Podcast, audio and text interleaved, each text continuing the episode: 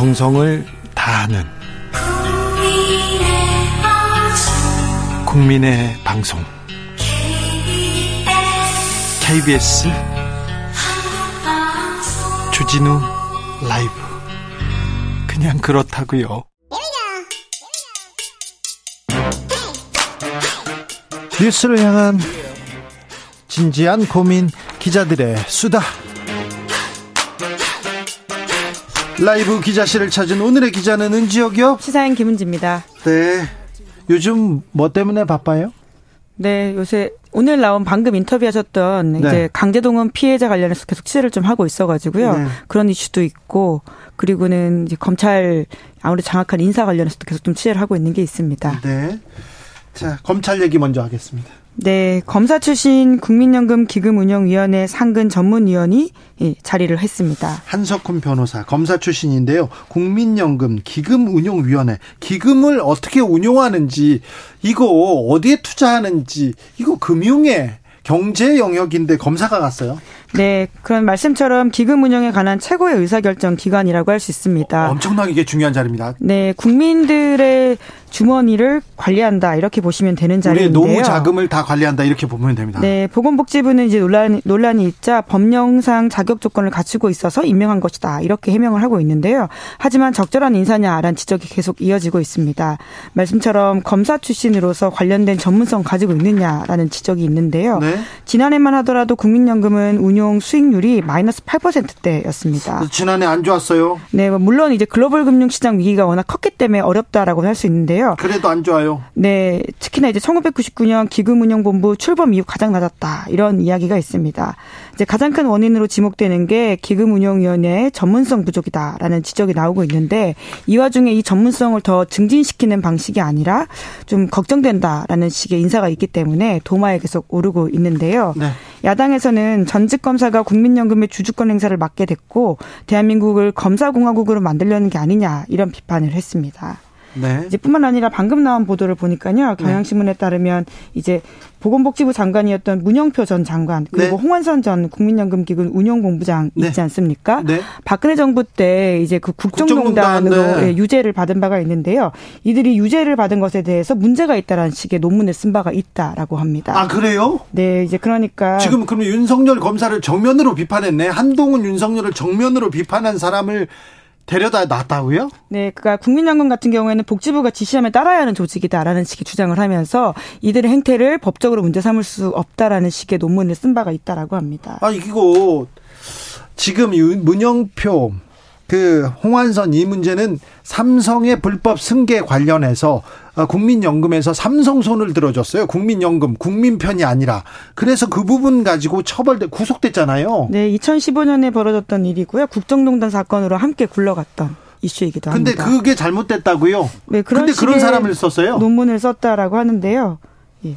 아, 이거 이건 좀 너무한 것 같아요. 근데 최근에 검사 출신 너무 많이 임명됩니다. 국가대표 축구팀 감독도 검사 출신이 될 것이라는 주장이 굉장히 네. 뭐 한때 그런 농담이, 농담이 있었죠. 있었죠. 전국 노래자랑 사회자도 검사가 오는 게 그렇죠. 아니냐라는 식의 이야기가 있을 정도로 네. 검사 출신 인사들이 계속해서 계속 많아요. 예, 물망에 올랐기 때문인데요. 실제로 음. 좀 정리를 해보면 많긴 많습니다. 뭐 물론 이제 검사 출신 인사들을 적절한 곳에 배치한다라면 또 그 또한 문제가 안 될 수 있는데요. 그런데 얼마 전에 교육부 장관 보좌관에다 정책 보좌관에다 검사 출신 이건 좀 너무하잖아요. 네, 게다가 서울대병원의 감사도 검찰, 검찰 출신을 임명했다. 있다라고 서울대 병원 감사도 예. 서울대 병원장도 어, 몇 명을 올렸는데요. 임명을 안 해요. 그러다 최근에 임명했어요. 네, 뿐만 아니라 국가정보원 기조실장 같은 경우에도 원래도 검사 출신 인사가 들어갔고요. 최근에 바뀌었는데 바뀐 사람도 검사 출신입니다. 조상준에서 또 누가 된 거죠? 예, 김남우 전 검사라고요. 서울중앙지검 형사 1부장을 맡았던 바가 있습니다. 네. 그리고 대통령실의 국제법무 비서관 자리에도요. 이제 쿠팡 출신이긴 하지만 그 앞서서는 검사 역할을 검사였어요, 했던 검사였. 네, 이영상 전 쿠팡 부사장이 임명된 바가 있고요. 국민권익위원회 부위원장에도 검사 출신, 국가인권위원회 상임위원회도 검사 출신, 그리고 민주평통 민주평화 통일자문위원회 줄여서 민주평통이라고 하는데요. 여기 사무처장도 검사 출신 임명된 바가 있습니다. 자, 국가인권위원회, 국가 국민권익위원회, 민주평통 여기하고 검사하고 또 뭐가 접점이 있다고 왜 검사가 여기까지 가야 되는 건지 아. 네, 특히나 이제 금융과 이제 관련해서도 간 부분들도요. 특히나 전문성이 중요하기 때문에 그에 대한 비판들이 있는데 그런데 예. 인사, 검증, 인사 라인을 다 검사 출신들이 잡고 있으니 검찰 출신이 차지하고 있으니 자기 주변에 아는 사람 쓰는 거 아니에요. 그러니까. 네, 그런 비판들이 나오고 있고 이제 그 정점이 정순신 사태 아니냐라는 지적이 계속 나오고 있거든요. 그렇죠. 예, 복두규 인사기획관, 이시원 공직기강 비서관, 이원모 인사비서관, 한동훈 법무부 장관 모두 인사검증 라인에 있는 사람들인데요. 검찰 출신입니다. 이제 그러다 보니까 특히나 검사 출신에 대해서 검찰 출신에 대해서는 이 검증의 칼날이 구조적으로 무딜 수밖에 없는 게 아니냐라는 지적이 나오고 있죠. 다른 검증의 잣대를 이렇게 이렇게 들이대는 것 같아요. 네, 이제 결과적으로 그런 의심을 살 수밖에 없는 부, 부분이 있죠. 왜냐하면 적절하지 않은 인사인데 사실 제대로 검증했으면 이 사람을 그 자리에 앉혔겠냐라고 하는 것이 정순신 사태가 주는 교훈이거든요. 네. 제가 그 사회부 기자 시절 할 때 대검 검사 그러니까 주요 주요 요직에 있는 검사가 술을 먹고 음주운전으로 사람을 이렇게 교통사고로 사망하는 사건을 만들었어요. 그런데 검사들이 이걸 어떻게 처리하나 봤는데, 아, 그냥 죽은 사람이 잘못한 것이 돼 있더라고요. 나중에 보니까. 이, 이 사건을 질질 끌더니 그렇게 만들었어요. 그, 그 사람 죄가 없는 거예요. 죄가 없어. 그 사람 쓰는 되는 거잖아요. 이런 식인 건데, 검사 출신이 만능 방망이는 아닌데 만사 검통 얘기가 계속 나옵니다. 이 부분에 대해서는 조금 어, 이 정권에서도 조금 생각하셔야지 좀 국민들이 쳐다보고 있어요. 아, 뭐, 검사가 하면 돼. 이게 아닙니다. 검사가 죄를 안 물으면 죄가 안 돼. 이거, 이런 건 아닌데 왜 이렇게 이런 비판을 감수하면서도 그 사람을 써야 되는 이유가 뭔지 도대체 알 수가 없다. 이런 얘기 합니다. 김진홍님, 이러다 WBC 야구 대표팀 감독도 검사 출신 오겠습니다. 그러니까요, 네. 이 자리도 검사 출신이 올까봐 걱정이에요. 언론사 사장으로도 검사 라이브. 네. 굴럭 구님께서 주진우 라이브도 주진우 검사로 바뀔 듯 합니다. 아유, 그러니까요. 나 그거 걱정돼요. 그거 참. 네. 근데 자기, 그 검사들이 그 자리에 가서 일을 잘하고 있느냐, 그건 또 물음표입니다. 그러니까 물론 일선에서 자기 자, 자기 역할을 잘하는 검사들은 있겠지만요. 네. 다른 자리에 적합하냐라는 것은 조금 더 심각한 검증이 필요하거든요. 담당으로 간 그이 예. 그 검사들 분명히 능력 보여주지 못하고 있거든요. 뭐 이시원 검사, 뭐 이원모, 또 복두규, 지금 한동훈 장관 이분들은 능력 보여준 게 없지 않습니까? 잘못하고 있지 않습니까? 주진우 검사도 마찬가지고요. 잘 못하고 있어요. 그런데 그분들 자리에 가요. 국무총리 비서실장으로 갔어요. 검사 출신이. 가서 일 잘하면 되는데 거기서 법 잘한다고 검사 노하우로 소송하고 있잖아요. 이거 너무하잖아요. 네, 아까 주진우 진행자가 좀 이야기를 했던 아이템이기도 한데요. 배우자 주식을 백지 신탁하라는 정부 결정에 불복을 해서 행정 심판을 제기한 바가 있는데요. 그 배우자가 102억 원 넘는 증권을 가지고 있는데 이것이 이해상충 이슈가 있을 수 있어서 백지 신탁하라고 하는 부분에 대해서 받아들이지 않았 습니다. 여기서 소송을 하고 있어요. 일하라니까 소송하고 있어요. 그, 그 소송을 하고 이 사람 주, 재산을 지키려고 하면 뭐하러 이거 그 자리에 갑니까? 총리 비서실장이면 우리나라의 행정 그리고 모든 많은 정책들을 이렇게 정말 총괄하는 자리이기도 한데 유병우 감사원 장 감사원 사무총장도 마찬가지입니다. 아, 네. 물론 이제 이제 박 실장의 좀그 해명에 대해서 말씀을 좀 드려야 될 것 같은데요. 2005년에 도입된 그런 제도의 필요성은 인정하지만 추상적 위험만으로 배우자 주식을 처분하라고 하는 것은 재산권에 대한 침해적 처분으로 보이기 때문에 아주 잘하십니다. 예, 추상적 위험만으로 잠재적 침해적 재산권 침해. 아이고 알겠어요. 아이고 똑똑하다. 네, 아이고 잘한다. 법잘 알아. 네, 배우자를 설득해보고 설득이 안 된다면 자신이 그만둬야 되지 않겠냐라는 식의 이야기까지 했다라고 합니다. 이제 만약에 행정심판이 기각된다면요. 네. 아니요. 기각되면요. 또 소송할 게 본안 소송이 있습니다. 그리고 또 1심, 2심이 있고요. 아, 네. 참 법 잘 알아서 네. 좋겠네요. 다음으로 만나볼 뉴스는요? 네, 중국의 올해 경제 성장률 목표치가 5% 안팎이다. 이렇게 제시됐습니다. 예상보다 낮은 수치입니다.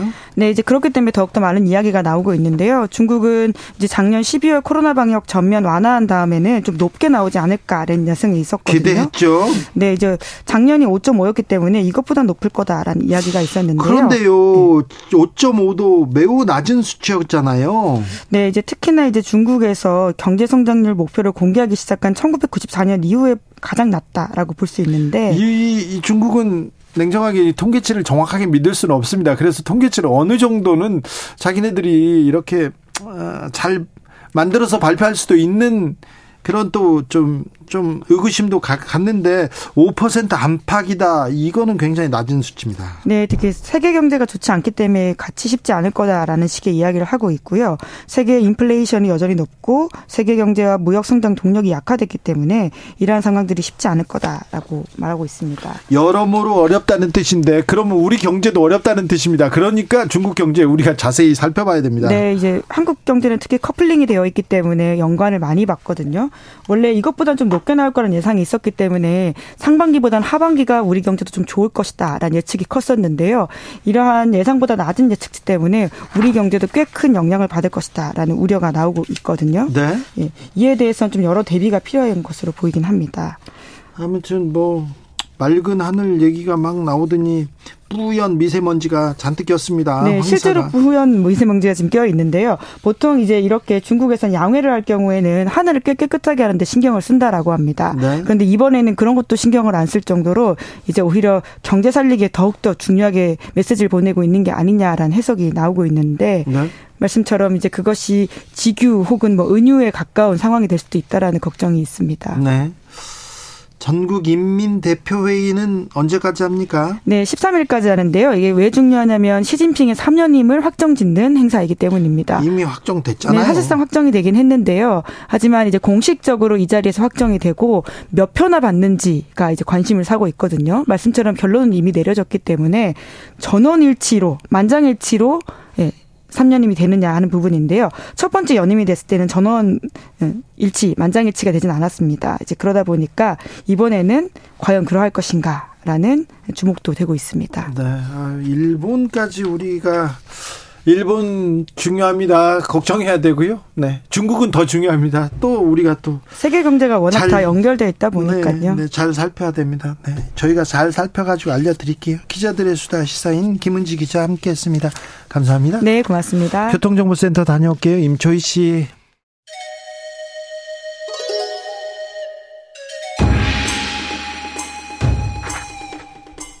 빛보다 빠르게 슉슉 바람보다 가볍게 슉슉 경제 공부 술술. 경제를 알아야 인생의 고수가 된다. 경공술.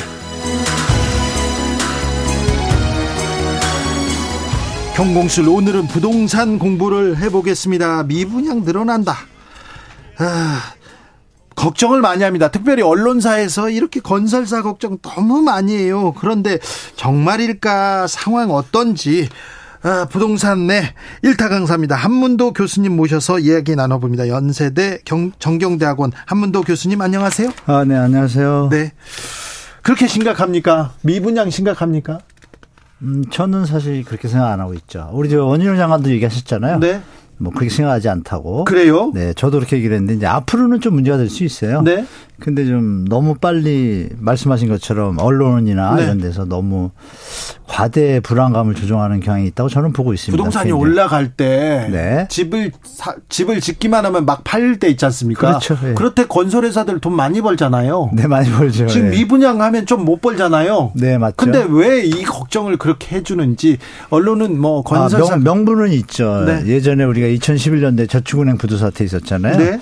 그것처럼 금융의 위기가 올까봐라는 게 전제죠. 네. 위기가 확산되는 거. 네. 근데 지금 예전하고 틀린 게요. 이 제일금융권하고 저 저축은행들이요. 옛날에 2008년 글로벌 금융위기 때 하도 큰 일을 당해가지고 지금 이 폭등장에서도요. 리스크 관리를 다 했습니다. 네. 근데 이제 캐피탈하고 저 증권사 보험사 있잖아요. 네. 이쪽 분들이 좀 말씀하신 대로 주, 부담 분양가가 막 올라가고 주택가격이 오를 때 과도하게 수익을 좀 생각하고 현장을 들어간 거예요. 예.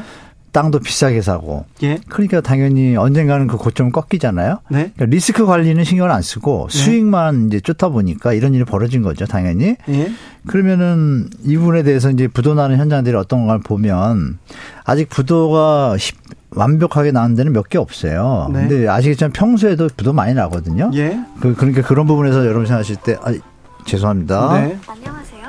부동산에 지금 알람이 켜졌다는 겁니다, 지금. 네. 아, 죄송합니다. 네. 그, 그 현장에서는요, 실제로 건설 회사 분들끼리 하는 얘기가 있어요. 네. 뭐라 하냐면, 아, 이거 좀 어느 정도 정리돼야 된다는 얘기를 그분들끼리도 해요. 정리돼야죠. 그 누구나 알잖아요. 네네. 근데 왜 정부만 이렇게 걱정하는지 모르겠어요. 다만 명분은 있죠. 네. 뭐 이게 이제 금융위기로 확산한다 그러는데 계산을 해보면은 1금융권, 2금, 저, 제2그 저축은행까지는 전혀 문제가 없고 계산해 보니까 제가 금융사 중에 예. 한세 군데에서 다섯 군데 네. 이 정도만 좀 불안해요. 네. 근데 그 다섯 여섯 군데가 망한다 무슨 문제가 있죠? 그래도 국민 경제에 큰 영향 안. 전혀 없죠. 이걸 생각하셔야 됩니다. GDP가 우리가 우리가 거기에 세뇌돼 있는데요. 2006, 7, 8년도, 10년도 막 그때만 해도요. GDP 한 15% 20% 차지했습니다. 건설 산업이. 네. 근데 지금 한 5에서 6%밖에 차지 안 해요. 아, 그래요? 네. 대한민국이 얼마나 발전했어요. 뭐 다른 네. 산업들이요. 그렇죠? 네. 그러면 5% 6%가 문제가 있으면 대한민국이 망한가요? 전혀 아니죠. 아닙니다. 네. 그래서 이거 과잉 대처다라고 저는 보고 있고 네. 물론 진짜 괜찮은 현장이고 분양 가격이 적정해서 수요자도 사고 싶은데 문제가 생겼다. 이거는 도와줄 수 있겠지만 제가 볼 때 지금 말하는 어떤 현장들은 시행사들이 무리하게 시드머니 조금 갖고 PF사 또 건설사 피사들은 또 무리하게 수익을 노리고 갔기 때문에 이거는 어느 정도 정리돼야 되는 게 맞다라는 게 사실 팩트입니다. 팩트인데 네.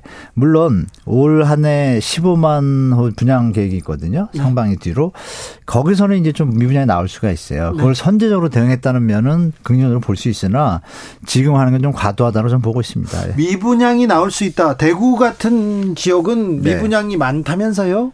네, 많죠. 계속 많이 지었군요, 거기는. 그게 이제 대구가 이제 이 부동산 투자의 어떤 메카인 부분이 좀 있습니다. 그래요? 그 주기적인데요. 예. 전에 2008년도에도 그랬고요. 그래요? 그때도 5, 6년, 7년도에 전국의 시행자분들이 거기 가서 많이 했습니다. 대구에서. 거기 때 글로벌 맞으신 분들이 다 파산했죠. 네. 그러니까 이번도 마찬가지입니다. 그래서 파산하고 나면 또 정리가 되잖아요. 네. 정리가 되면 또 주택 가격이 좀 안정되고 네. 좀 장기간 가겠죠. 대구는 좀 특히 오래 지속될 것 같아요. 다른 지역보다 인천도 마찬가지입니다. 많이 지어서 그렇죠. 그렇죠. 네. 많이 안 졌으면 이런 일은 없겠죠. 근데 많이 진 목적은 뭐죠? 잘 팔리니까 네. 더 벌려고. 네. 그러니까 그거는 자본주의 논리에서 우리 윤석열 대통령께서 항상 얘기하시는 공정과 상식을 놔두면 그러면 그냥 놔둬야죠. 놔두고 네. 제 생각에 주식이나 이제 비트코인 이런 걸로 또 피해왔던 젊은이들 많잖아요. 예. 영끌도 마찬가지고. 네. 그러면 누가 더 국민이 더 애착이가 이 비율을 따지면 어디를 더 도와줘요? 650만 자영업자거든요. 네. 그럼 정부의 어떤 공정화 상식을 볼 때는 너무 있는 자, 네. 건설사가 일반 개인 자영업자보다 더 강하잖아요. 네. 그런 부분에서 아까 말씀 주신 돈을 또 많이 버셨잖아요. 네. 버셨던 거를 가지고 다 어디다 쓸까요, 도대체? 그러니까 건설사가 돈을 많이 벌어가지고 공익에 환, 환수했다는 거 들어본 적 없으시잖아요. 네. 제 부분 저는 그래서 건설사가 망하는 거를 그냥 놔뒀으면 좋겠다. 어느 정도까지는. 네. 아니 건설사가 작년까지는 돈을 많이 벌었잖아요. 그런데 뭐 몇, 불과 몇 달 만에 이제 어려워요. 손 벌리는 것 자체가 이거는 이해가 안 됩니다. 이게 공정과 상식에도 위반. 완전히 위배되고, 네. 어, 그거를 용인하는 정부가 저는 좀 문제로 생각합니다. 물론 이제 추경장에서 이런 얘기를 했어요. 네. 우량 현장에 대해서만 뭐 네. 이런 표현을 썼어요. 그럼 우리 시청자분들, 청취자분들이 아실 게, 아, 부실 현장은 안 구해주겠구나라고 판단하셔야 됩니다. 네. 그래서 앞으로 어떻게 행보할지 모르겠지만 제가 볼 때 부, 부실 현장들은 정부에서 그냥 정리되게 좀 놔둘 수 있다고 저는 보고 있거든요. 네. 집값이 많이 올랐잖아요. 많이 올랐죠. 한 네. 많이 올랐죠. 지금 네. 과열 상태라고 보시 보시면 아니, 일단 좀 지금 많이 또 내려왔죠. 잠깐. 네. 자, 근데 많이 올랐으니까 좀 내려와도 되잖아요. 근데 조금 조금 내려오는 거에 대해서는 그렇게 정부가 걱정합니다. 그래서 규제 지역 해제한다, 전매 제한 완화한다, 대규모 규제 완화를 했어요. 네네. 네. 아직도 더 떨어져야 되는 거 아닙니까? 아 맞습니다. 지금 저는 이제 좀 빠르다고 생각하는데요. 규제 완화가 누구를 위한 규제 완화인지 보이지 않습니까? 무주택자와 서민을 위한 그건 아닌 것 같아요. 아닙니다. 그러면 네. 우리 윤석열 정부가 정권을 잡으신 게 집값이 너무 올라가지고 무주택자나 서민들이 집값에 치이는 거를 그거를 하겠다고 대통령이 되셨잖아요. 네네. 그럼 지금 정책은 사실 그거하고 좀 배치되죠. 반대로 가고 있어요. 네, 배치되는데 그거에 대해서는 말씀이 없어요. 네. 이 부분은 또 공정과 상식과는 좀 거리가 먼 것 같고 결정적인 건 뭐냐면 이 이렇게 어려운 시기에 전세 대출자나 무주택자에 대한 대출에 대해서 정책 금리를 써서 도와준다는 이런 건 없고 네. 다주택자 세금 완화 쪽으로 다 가잖아요. 지금 다주택자 네. 집 있는 사람들 부자들 그 사람들 세금은 명확하게 깎아줬어요. 예, 지금 요번 달에 벌써 7조가 지금 세수가 펑크 났대거든요. 네. 그럼 이게 뭔가 이상하잖아요. 이상하네요. 네, 전반적으로 이런 분위기로 지금 몇 달째 이어오고 있잖아요. 예. 그래서 제가 볼 때는 이 무주택자나 전세 대출 받으신 분들이 금, 전세 대출 받들이 금리가 높으면 힘들잖아요. 네. 그분들을 위한 대책이 없다는 점이 좀 아쉽고. 예. 그러니까 정부가 이런 대책을 계속 쓰고 있는데 다행히도 주택 가격이 너무 높다 보니까요. 특례 보금자리론 그것 때문에 잠시 지금 반등하고 있어요. 거래량이. 그래요? 상승까지는 못 갔지만 하락폭을 줄이고 있거든요. 네. 줄이고 있는데 이 추세를 보니까 그러면 호가를 올리게 되잖아요. 그럼 상식적으로 어, 주택 가격이 막 반등하는 기미가 있으면 매물이 감소해야 되잖아요. 네. 시장에 매물이 더 늘어나고 있습니다. 우리 시청, 청자분들이 정확하게 아실 게 1월 달부터 지금 2월, 3월 초잖아요. 두 달 동안 매물이 더 늘어났습니다. 전국적으로 다. 아, 지금 너무 좀, 신기하죠. 지금 좀 괜찮다 하니까 빨리 팔아야지 그런 사람이 많나요? 그렇죠. 정확하게 보셨습니다. 그렇죠. 어, 지금, 지금 아니면 그러면 이렇게 생각하시면 되겠죠. 어, 그럼 나중에 1, 2년 뒤에 1년 뒤에 더 오를 거라고 생각되면 지금 팔 일이 없죠. 아니죠. 버티죠. 그러니까 왜 매물이 늘어나는 거에 대해서 우리가 파악을 하셔야 되는 거예요. 네. 그래서 연구하시거나 했던 분들하고 또 무주택자분들 중에 요즘 특례보금자리를 활용해서 아 불안한데 그냥 살까 이런 분들이 계세요. 네. 이게 제2의 연끌이 될 수도 있는 거예요. 자, 지금요 경제 신문을 보거나 신문 보잖아요. 네. 그러면 어, 어디 어디 뭐 몇 억 올랐대 어디 반등하기 시작했대 이런 기사가 나오는데 많이 나오죠. 네. 많이 나오는데 이거 아니군요. 팩트는 그게 아닙니다. 제가 네. 지금 한 달째 분석을 해보니까요. 네. 매물은 늘어나고 있고 또 묘한 현상이 하나 있습니다. 네. 잠시 2월 초에, 그러니까 1월 말일부터 특례보금자리가 시작됐거든요. 네. 규제 하나는 1월 초부터 됐죠. 그래서 특례보금자리론 이거 소진되기 전에 빨리 빌려서 사야 된다 이런 부추기는 기사들 많이 나오거든요. 많죠. 근데 네. 우리가 저 제가 해석해드리면 39조 6천억이에요. 그럼 40 40조 잡고요. 네. 40조를 갖다가 제가 4억씩 한 집이 집을 대출받는다고 가정을 할게요. 네. 그럼 10만 가구입니다. 네. 10만 가구의 수요가 창출이 된 거예요. 네. 가수요가 유효수로 바뀌겠죠. 근데 아직 뉴스 보신 분 아시겠지만 대환 대출 그 집을 갖고 있는데 대출 금리가 비싸서 싼 걸로 갈아타려는 분들이 이 금액의 60%를 해당돼요. 아, 그래요? 그럼 10만 가구에서 60%는 아, 앞으로도 그냥 대환 대출로 쓰이는구나. 이게 뭐 특례 보금자리가 아닌 거죠. 그러네요. 특, 례 특례 영, 아, 좀 뭐, 뭐, 뒤에 말은 제가 그런데 예. 그렇지만 4만 가구 중에 계산해 보시면 서울 수도권 반, 지방 광역시 반 하면 서울 수도권에 한 2만 가구가 배당되잖아요. 네. 그러니까 2만 가구 중에 그러면 서울하고 수도권 각각 만 가구 정도의 수요가 생긴 거예요. 네. 생겼으니까 아 그러면 한 두세 달은 이분들이 살 수가 있어요. 네. 그럼 두세 달은 반등하는 것 같지만 이 소유자들이 저 저, 저, 이 특례보금자리론을 하려면 무주택자잖아요. 이분들이 똑똑해진 게 뭐냐면은 지금 2월 20일부터 막 올라가고 힘쓰던 게 갑자기 멈췄어요. 예. 멈추고 호가를 올리기 시작하잖아요. 네. 매물은 더 나오는데 호가를 올려요. 네. 호가를 올리기 시작하니까 사람들이 아, 이거는 내가 암만 생각해도 이 값에 못 사겠다 그래가지고 갑자기 2월 말부터 3월 초까지 상승 거래된 양이 확 줄어요. 보통 한 두세 달 동안에 그 전에 하반기 동안 7대 3 정도의 비율이었어요. 하락이 70%, 상승이 30%. 네. 상승은 1, 2억, 하락은 막 5에서 6억까지 떨어지고 그런 추세가 이어오다가 1, 2월 달에 잠시 반등하면서 상승이 한 35%까지 올라가더라고요. 네. 그더니 다시 2월 말로 되니까 똑같이 7대 3 되고 수요자들이 더 붙어주질 않아요. 네. 그 얘기 뭐냐면 아, 이 가격을 안 사겠다는 얘기죠. 그러니까 스마트해졌으니까 제가 볼 때 한두 달 더 지나면 시장이 소진될 거 아니에요, 결국은? 네. 또, 또, 그럼 또, 어떻게 되겠어요? 또 떨어지네요. 더 살 사람이 없잖아요, 예, 예. 이제. 그러면 이제 더 안 좋은 상황이 올 수도 있다라는 걸 우리가 예측해야겠죠. 교, 교수님. 자, 부동산이 너무 많이 올랐는데 그래서 내 집 장만 못 했어요. 네. 그리고 아주 영끌해 가지고 작은 집을 샀어요. 그래서 좀 이제 내가 원하는 집으로 가고 싶어요. 그런 사람이 있잖아요. 네. 그런 사람들은 그러면 기다려야 되네요, 지금? 저는 연말까지는 충분히 기다릴 만하다고 봅니다. 연말까지는 기다려야 된다. 네, 누군가는 올해 사겠지만 네. 그 사시는 분들조차도 말씀드린 스마트셔 가지고 더 네. 비싼 걸 안 사잖아요. 네. 9억이 하기 때문에 5억, 6억, 7억짜리들이 조금 좀 흔들릴, 흔들릴 거예요. 네. 근데 이제 언제 제가 말씀드린 한 두세 달 남았거든요. 네. 한달 지났고 두 달 지났고 네. 그러면 한 달 반 지나면 벌써 지금 신호가 나오는데 한 달 반 지나면 사람들이 어떤 상황이 되겠어요? 어 힘을 잃래? 네. 그러면 어떤 생각이 되냐면 사람들이 어 이거 뭐야? 규제 완화 대책을 던졌는데도 다시 내려갔고 내려가요. 이렇게 다 풀어 돈까지 내주는데도 네. 안 사. 그럼 무슨 얘기가 나오죠? 아 주택 가격이 너무 비싼 게 맞구나라고 다시 세상 이 모든 사람들이 판단하겠죠. 예. 합리적 기대 가설에 의해서. 네. 그럼 팔려는 분들은 어떻게 되겠어요? 더듬어 보시면 2017, 16년도에 산 분들은 지금 반값이 됐어도 남는 게 50%예요 수익률이. 많이 남았죠. 많이 그러니까 많이 올랐죠. 더 낮춰도 팔 수 있는 분들이에요. 그분들은 대출 많이 받았으니까 부담되잖아요. 금리가 유지가 되면. 예. 그럼 이, 제가 볼 때 1년, 2년 앞으로 갈 건데 이 고금리 상태가 예. 연말 정도가 되면 무슨 일이 날 것 같아요. 던질 수밖에 없는. 더 이상 어떻게 버티죠? 예. 이자가 자꾸 뿌는데. 네. 근데 그거를 지금도 힘들어서 매물로 나와 있잖아요. 예. 지금 소진되고 나서 중요한 건 뭐냐면 여러분 매물이 6만 5천 개까지 늘었다가 서울 아파트 경우에 예. 지금 5만 5천 개로 줄었어요. 근데 네. 그만 개가 안 팔리니까 전세로 돌려줬어요. 팔린 게 아니에요. 아, 그래요? 전세로 돌려가지고 전세는 또 15,000개가 늘어났어요. 예. 그러니까 전체 물량은 서울 아파트 경우에 전세, 월세, 매매 세 개 합치면 작년 하반기부터 13만 원을 넘어가지고 지금 13만 5천 원가 계속 유지되는데 2년 전만 해도 6만 원밖에 안 됐어요. 네. 배가 늘어났는데 거래량은 아시잖아요. 한 달에 1000개, 2000개. 거래량 물건이 넘치잖아요, 지금 시장에. 네, 네. 그러니까 이런 부분을 생각하시면 너무 급하게 대처하지 마시라고 좀 말씀드릴게요. 연말까지 충분히 기다리셔도 올라가 봤자 제가 볼 때는 제한적이다. 네. 뭐 그렇게 말씀드리겠습니다. 자, 올해 안에 내 집 마련해야지 정 생각하시면 연말까지 기, 다리고 버텨야 되네요, 일단. 청약 현장은 좀 보시는 게 좋을 것 같아요. 청약 현장들이 요새 이제 분양가 조정 들어가거든요. 네. 조금 싸게 낼 현장들이 나올 거예요. 작년 네. 연말에 분양할 것들이 지금 안 하고 있거든요. 네. 지금 규제 하나 다 풀었는데도 아직도 안 해요. 네. 근데 아마 봄에 좀 많이 나올 거거든요.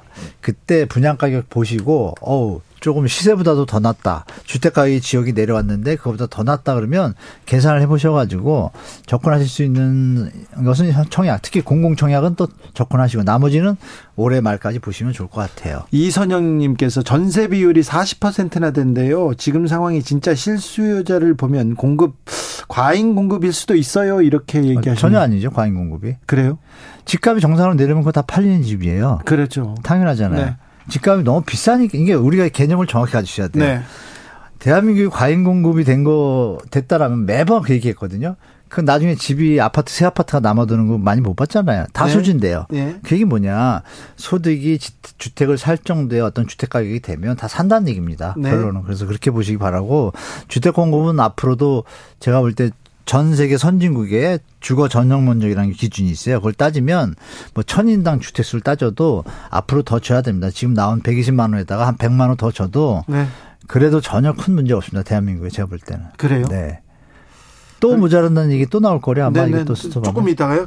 아무튼 네. 미분양은 늘어납니까 이제 앞으로? 네, 네. 올 상반기까지 좀 많이 늘어날 것 같습니다.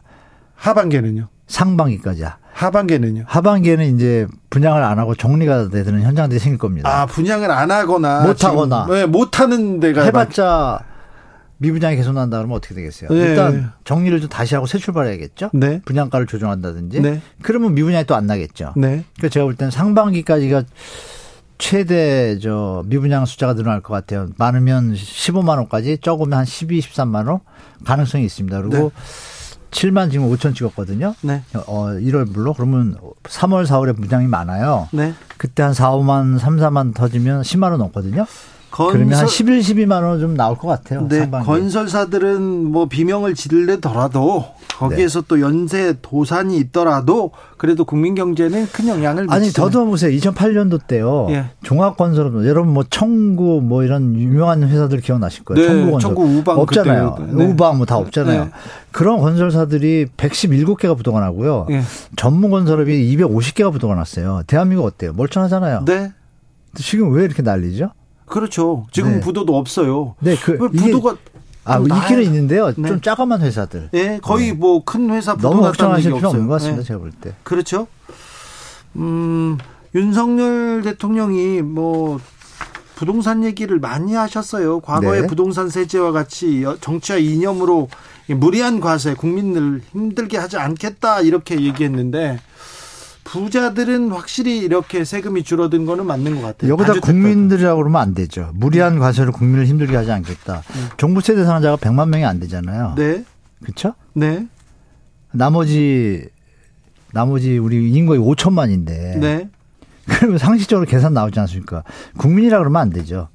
다주택자나 네. 고가 주택을 가진 분들한테 힘들지 하기 않겠다. 이 소리죠, 이게. 그렇죠. 엄밀히 표현하면요. 그러면 엄밀히 말하면 아, 다른 무주택자나 일주택자 서민들을 위해서는 다른 대책을 하겠다고 같이 얘기해야 공정화 상식이 저는 맞다고 생각해요. 그 얘기가 이렇게 하시면 안 돼. 국민 팔이 네. 하시면 안 되죠. 서민 또또 없는 네. 사람을 위한 부동산 정책은 좀 보이지 않습니다. 전혀 없습니다. 네. 음, 아무튼 부동산 봄바람 별로 없다 이렇게 봐야 되는 거죠. 아, 일단 다주택자나 뭐 이쪽에 관계되는 분들은 봄바람이 분다라고 표현하고 계실 거고. 아, 무주택자들은 약간 불안해 하실 텐데 네. 제가 분석을 해 보니 아, 이 높은 집값에는 살 사람이 제한적이다. 네. 이미 영끌 때 다 많이 샀고 예. 나머지 분들은 이 높은 가격에 안 사는 분들이에요. 네. 내려왔어도 이자가 높잖아요. 네. 내려왔어도 내려온 게 아니거든요. 그러니까 지금은 소강 상태로 갈 수밖에 없어요. 연말까지 기다리시는 게 합리적이다라고. 이사 가고 싶은 사람은 어떻게 해야 돼요? 어디로 이사 가요? 아니 그냥 뭐 이게 조금씩 이제 애도 태어나고 네. 뭐 사람 애도 태어나고 그래서 좀 공간도 만들어주고 싶고 그러는 그러면 작은 집에서 또 조금 평수를 넓혀가지고 이렇게 이사 가잖아요. 전세나 네네네. 전세나 아니면 자가도 네네, 그런데 가죠? 이사 가기 너무 힘들다 이런 얘기를 많이 했거든요. 그 예전에 이거 지금은 이사하기 어렵지는 않거든요. 그래요? 전세는 널려 있고 예. 매매도 지금 많이 내려왔잖아요. 네. 내려왔는데 본인의 소득이 예. 그 소득이 한 달에 만약 대출을 받아서 샀을 때 네. 35%를 넘지 않으면 사실은 무리 없다고 봐요. 예. 편익병이 애기들 말씀하신 애기들하고 행복도 있고 이런 거를 돈으로 따질 수는 없잖아요. 예. 근데 소득의 30%가 충분히 중장기적으로 상할 능력이 된다라면 다른 수익이 보이지 않는 수익들이 많거든요. 편익병이 그럴 때는 가셔도 되는데 네. 이게 4, 50% 넘으면 문제가 됩니다. 왜냐하면 다른 어떤 리스크가 발생했을 때 대처 능력이 없어져요. 집을 뺏기게 되는 일이 벌어지니까 네.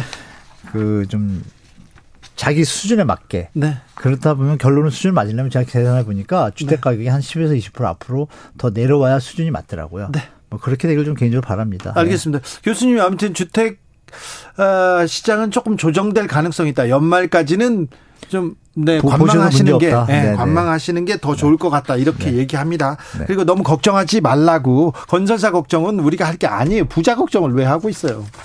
네, 맞습니다. 경공술 한문도 연세대 정경대학원 교수였습니다. 감사합니다. 아, 네, 감사합니다. 주진우 라이브는 여기서 인사드리겠습니다. 네. 저포른 치원유의 그림 같은 집을 지을 수 있을까요? 이때 아 지을 수 있을까요? 남진입니다. 님과 함께 들으면서 저는 물러갑니다. 내일 오후 5시 5분에 돌아, 돌아오겠습니다. 지금까지 주진우였습니다. 저 푸른 초원을